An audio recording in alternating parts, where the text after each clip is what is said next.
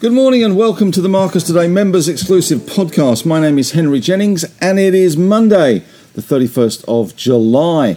And as usual, with all the information contained in this podcast, it is general advice only. So please do your own research, contact your own financial advisor regarding any of the thoughts, ideas, or insights in this podcast. All right, well, we're coming up to 11.30. The current market, the ASX 200, rebounding slightly from that big fall on Friday. We were down 100 odd points at one stage before bouncing uh, to close down 50 odd. We're up 20, well off our highs. 74.23. Uh, we opened at 74.08 and uh, had a high of 74.34. So about 9 or 10 points away from our high for the day. So nothing very exciting. To be honest, we are waiting somewhat for China. There is due an announcement out this afternoon uh, their time, three o'clock, they're holding a press conference about more stimulus measures. And of course, tomorrow we do have the RBA meeting, so that will be very much in focus. Uh, of course, it, it, does look as if it's line ball in terms of whether the RBA go for 25 basis points or nothing once again. We shall see how that pans out. But looking at our market today, chock full of quarterlies, I think it's fair to say.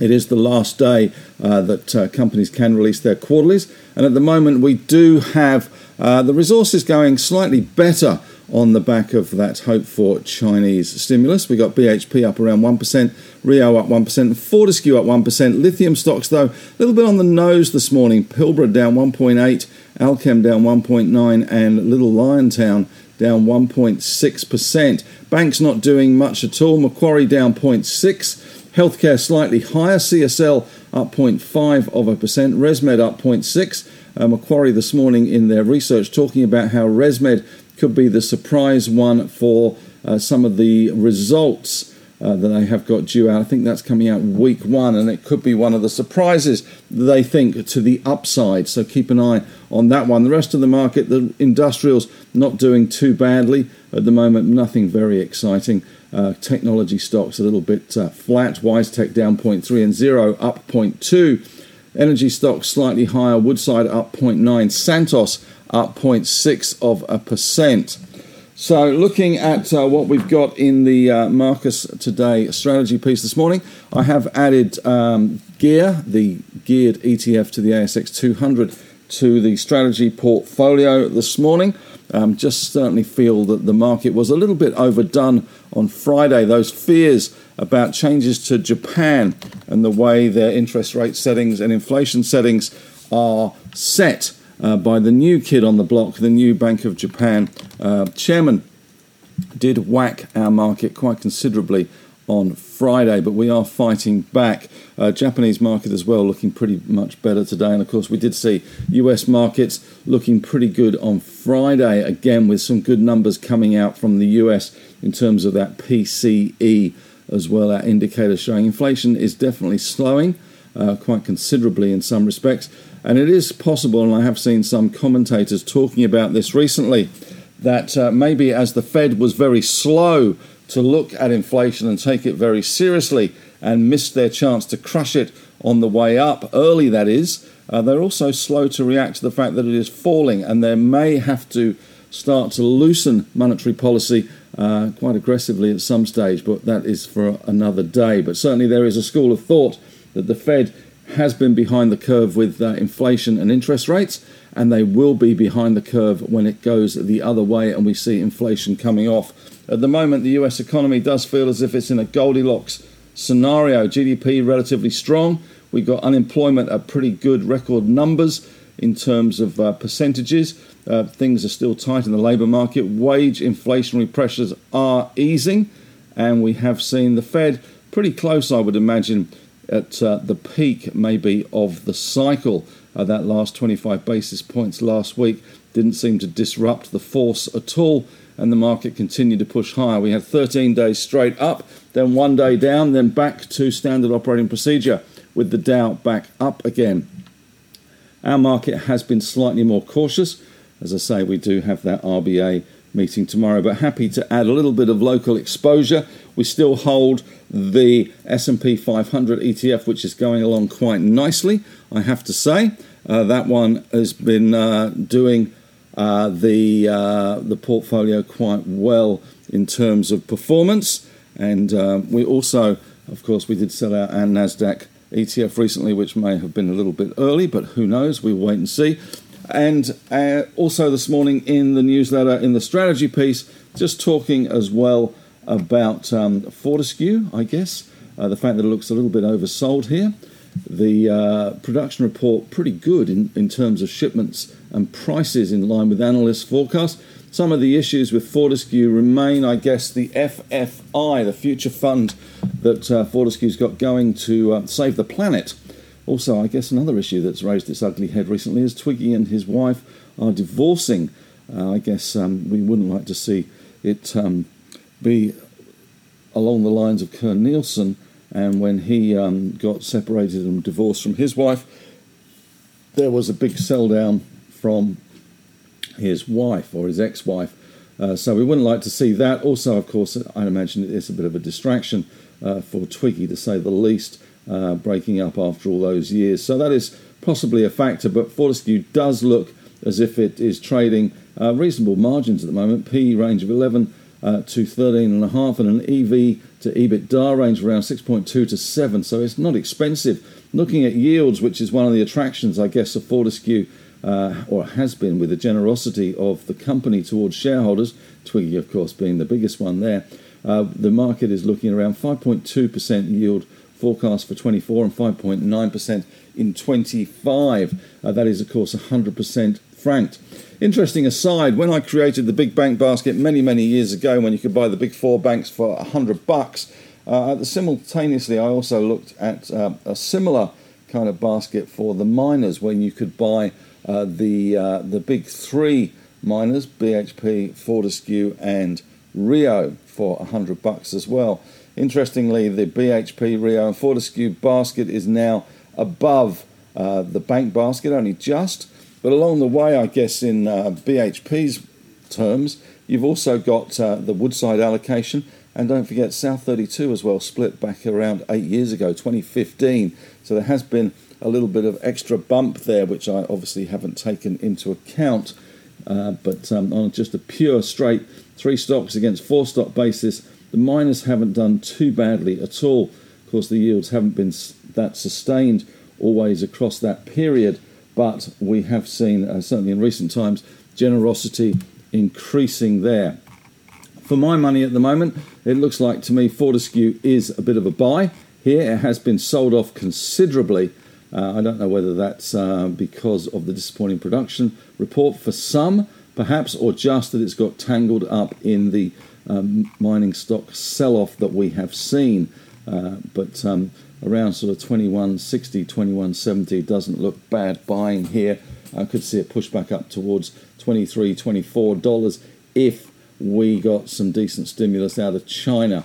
Looking at the market as a whole, it does look as if it continues to trade in a bit of a range, 7,000 being the bottom of that range, maybe 75.50 being the topish end of that range. Here we are at 74.23. So it does look as if we could have a little bit more upside, although that Friday 100 point down probably knocked confidence a little bit. And of course, we do have the RBA meeting as well to consider tomorrow. But if we do get a pause uh, from the RBA and slightly dovish talk from the RBA in terms of the statement, although we do get limited statement out from the RBA. And of course, this one will be, I suspect, uh, Phil Lowe's almost his swan song. I'm not sure if he'll be doing the September uh, RBA meeting. Of course, Michelle Bullock taking over, but certainly uh, this could be his last or his penultimate uh, RBA board meeting. So uh, maybe he'll be looking for um, a, um, job interview style RBA meeting to uh, try and get that gig at UBS or Barrenjoey, perhaps. I'd probably put money on Barrenjoey. Glenn Stevens, of course, previous RBA governor is now chair of Macquarie, which still seems to be suffering a little bit. It did have a perk up on Friday, I have to say. Uh, it's certainly in the one stock portfolio. We have Macquarie and BHP. No positions in either of them at the moment, but certainly it did look a little better on Friday on the back of uh, some broker upgrades, but that does seem to be wearing off today. and the stock is down uh, 0.6 of a percent. Looking at uh, Henry's take today, I have to say I looked at the um, the Patriot Battery Metals announcement this morning uh, and thought that looked pretty good, to be honest. But uh, the market has taken it um, in somewhat of a ho hum. It is quite volatile. Six million shares traded. It's had a low of a dollar forty-five and a high of a dollar sixty-three. Currently trading at a dollar fifty-three. But when you look at the uh, the number that uh, Patriot did release this morning, and when you look at the uh, the valuation the market is putting on those tons of resources, um, it does look quite cheap. Five bucks a ton. They've got 109 million tons at 1.42% lithium uh, oxide, which is pretty good grade, and that's quite a large resource. The company is trumpeting it's the largest lithium pegmatite mineral resource in the Americas and the eighth largest globally. Certainly, the uh, company has put a very, very positive spin on things as it is in wanting, well, certainly that's what it tends to do. Uh, they also said that only includes the CV5 spodumene pegmatite and does not include any of the other spodumene pegmatite clusters on the property CV4, CV8, 9, 10, 12, and 13. Not sure what happened to 11 and 4 to 8, but anyway, that is certainly uh, good. CV5 is the one at the moment 109 million tonnes at 1.42% lithium oxide and also 160 parts per million of um, oxide inferred. So that is also of interest. Uh, the company, as I said, has put a very positive spin on things, which uh, is obviously the way they go. But uh, the market certainly at the moment doesn't uh, doesn't really like uh, this announcement. Maybe they were just going for more, but um, certainly that looks okay to me. This could be an opportunity I guess we'll wait and see what the Canadian market does because maybe that's been driving the market. They have put out a presentation as well.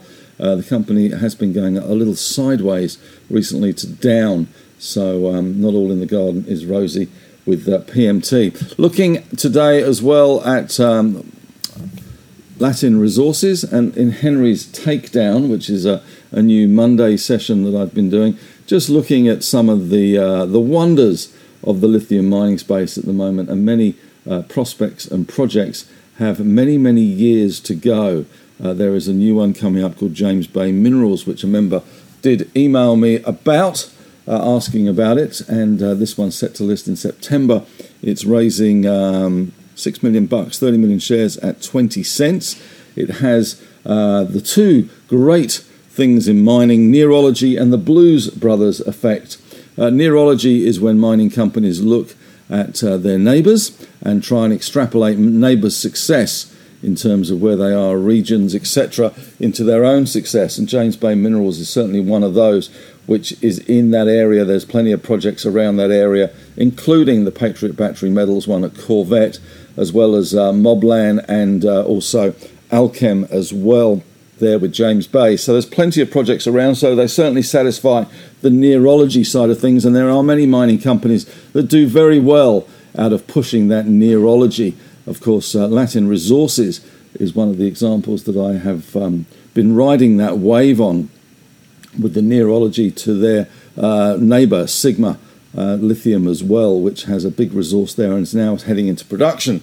Uh, Latin Resources, of course, is not a million miles away and uh, very often cites uh, Sigma as their poster child, as their mentor, I guess, as the, as the uh, timeline is not dissimilar in terms of valuation either. And Sigma went from a couple of hundred million dollars in market cap to over four or five billion now. So there's certainly nearology can work very well for you. Latin Resources currently up another 7%, uh, just bordering on 40 cents again. So it can work. The other one that works for mining companies, especially, is the, uh, the Blues Brothers effect, where they're trying to put the band back together. In the old days, the band was Western Mining, and it was very common to see Western Mining executives, geologists, uh, managers, project managers, etc., pop up on the uh, the management teams, the boards of a lot of emerging uh, resource companies, a lot of existing resource companies as well uh, and producers. Uh, very common to see that, but I guess there's a slight generational change going on, especially in the lithium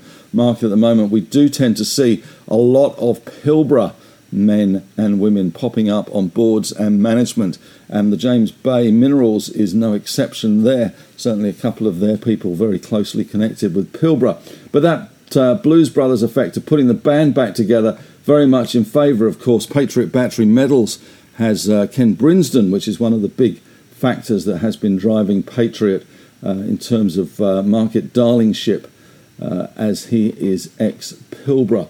So, just something to consider as well. Also, in Henry's take, just the usual US uh, check ins, but once again, you know, we're seeing the US market relatively overbought to say the least, but the market doesn't seem to worry or be worried too much about that at the moment. It does seem as if uh, we are entering uh, this Goldilocks period, perhaps, especially for the US market, and that will certainly drag um, other markets higher. And uh, we have seen this morning the Nikkei bounce back from its losses on Friday. Currently, we've got Dow futures up 22 points, uh, so that's a little better. Uh, it's pretty quiet over there, to be honest. It is summer in the northern hemisphere, so a lot of people away in the US. It's very hot as well in the US, so you can't blame them. Nasdaq futures up 13 at the moment, uh, but certainly a lot of uh, people, a lot of uh, traders still on the ground until we get that Labor Day weekend, uh, which is uh, the beginning of September, which usually signals the end of the US summer and when the market starts to get a little bit more serious about things. As far as the US goes, though, we do have eight clear weeks of um, clean air between the last Fed meeting and the next Fed meeting, which is good news because we won't get quite so many Fed heads out and about debating in public and on TV, etc., what they think about inflation. So that is uh, going to be good for the market with that clean air. We do have Jackson Hole at the end of August. So that is important as well. We did see a, a bit of a pivot last year uh, from Jerome Powell, so it's going to be closely watched this year, and we might get a few nerves before then. And of course, we have got reporting season very much in evidence kicking off in the next week or so uh, for Australia. Up till now, we've had an awful lot of quarterly reports. Uh, of course, it's not just August uh, where we get reports or results, it is quarterly as well. Uh, and we have seen some today. Lynas up slightly, its highest ever quarterly production number of uh, neodymium and uh, praseodymium, uh, and that's NdPr in the June quarter. Uh, we've also seen Nickel Industries reporting record production. And um, although Lynas did see that record production numbers, uh, sales receipts were down uh, were 188.9 million, were lower than the 351 recorded. So we have seen um, some uh, weakness in the uh, the rare earths pricing. Uh, which has obviously affected Lynas, but the market has sold down considerably uh, before this uh, production number, and we have seen a little bit of a bounce today. Silver Lake having a nasty old day today, down nearly 20 odd percent on the back of their production number. Uh, that was a little bit uh, weaker to say the least, and also costs rising there. So that's been uh, a bit of a Debbie Downer uh, for the gold sector today.